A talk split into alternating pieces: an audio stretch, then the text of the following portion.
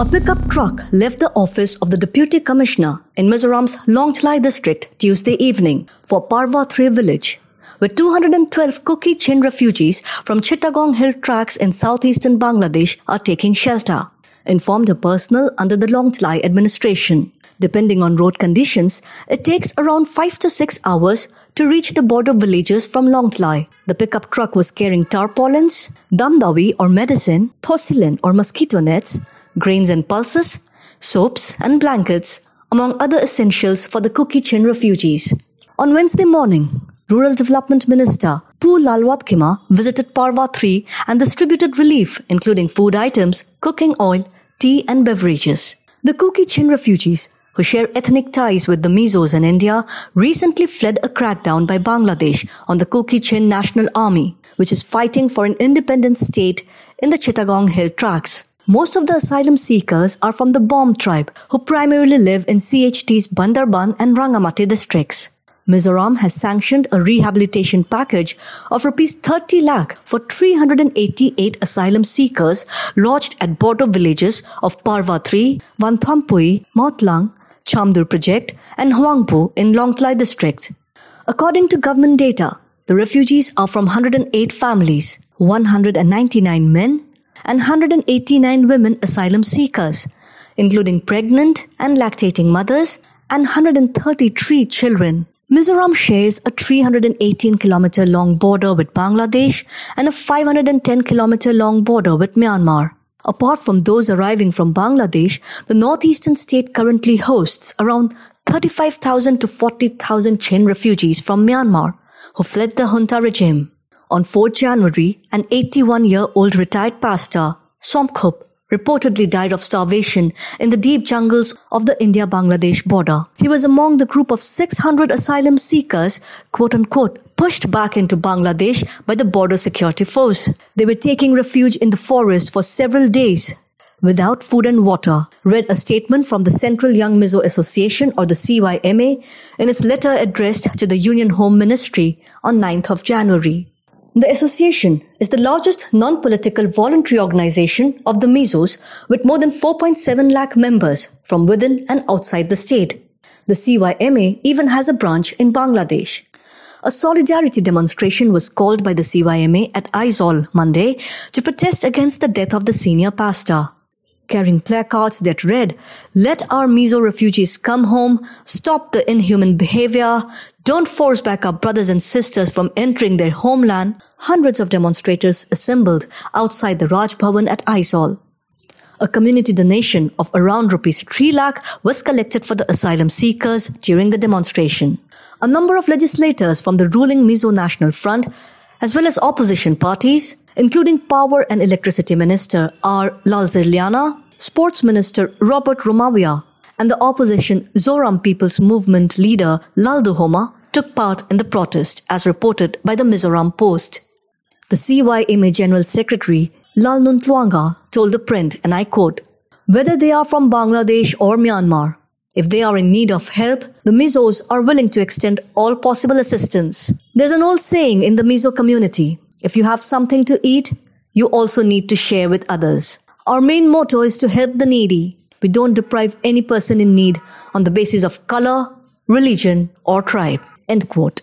In its letter, the association urged the center to look into the matter on humanitarian grounds and to take urgent steps for providing safety and security, food, shelter, and basic amenities to the asylum seekers who have sought temporary refuge in Mizoram. Lalnuntluanga said, and I quote, To die of starvation on being pushed back is an inhuman and insensitive act.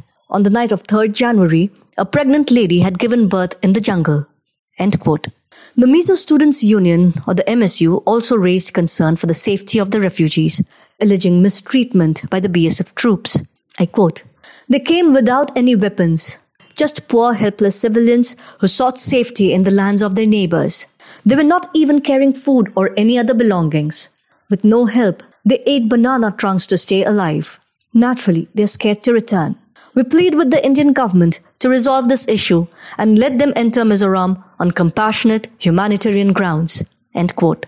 MSU President Samuel Zoram Thanpuya said, On November 20 last year, the first group of Kuki Chin asylum seekers entered India through the border village of Parva in Lawngtlai. Lalnuntluanga said the group took almost five days to cross over, a strenuous route through deep forests and slopes. The next day, 274 asylum seekers were handed over by the BSF to representatives of the Block Development Office at Chongte Rural Development Block in Lawngtlai, according to the CYMA representative.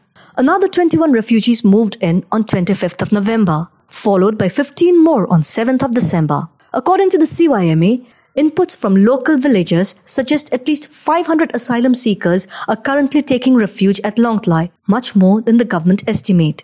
On 2nd of December, the BSF stopped a group of 117 refugees at Kamtule village at the tri-junction of India, Myanmar and Bangladesh. In November, the Mizoram cabinet approved the setting up of temporary shelters, with Home Minister Lalchamliana stating that the government sympathizes with the refugees. The government asked the village council at Lawngtlai to form a committee, enabling the relocation of around 50 refugee families from Parva 3 to the nearby villages. It also appointed an officer for enrolling and profiling each asylum seeker as per the existing rules under the central government. These refugees are being taken care of much like those from Myanmar who entered Mizoram after fleeing the junta during the February 2021 coup. Lalnuntluanga said, and I quote, to earn livelihood, the Myanmarese refugees need to do something, but their children don't have to worry about continuing education. We have admitted them to schools free of cost. Many NGOs are chipping in for relief. We have received funding from Mizos in the US, Canada, Australia, Europe, etc. Donations are being collected for Bangladeshi and Myanmarese people. End quote. Since Bangladesh gained independence in 1971, Chittagong Hill Tracts has seen the presence of various separatist groups, including the Jana Samhati Samiti, the United People's Democratic Forum, the Arakan Liberal Party, and the Mok Party. The KNA is an armed component of its political front, the Kuki Chin National Front or the KNF, locally known as Bomb Party. It emerged as a non-profit development body, the Kuki Chin National Development Organization, in 2008, but evolved into a separatist group in 2017. The KNF consists of members of six Kuki Chin ethnic groups, the Bom, Pangkhwa, Lusai, Kumi, Mro, and Kyang, from the Chittagong Hill Tracts.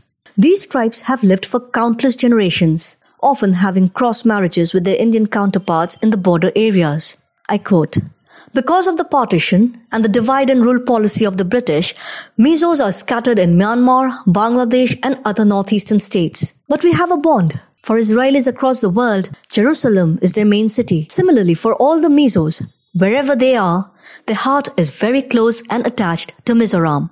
End quote. Lalnuntluanga said while pointing out the center's indifference to the refugee crisis. In March 2021, the center noted that India is not a signatory to the 1951 UN Convention relating to the status of refugees and its 1967 protocol. It, however, mentioned a standard operating procedure issued in 2011 by the government and later amended in 2019, which is to be followed by law enforcement agencies while dealing with foreign nationals who claim to be refugees.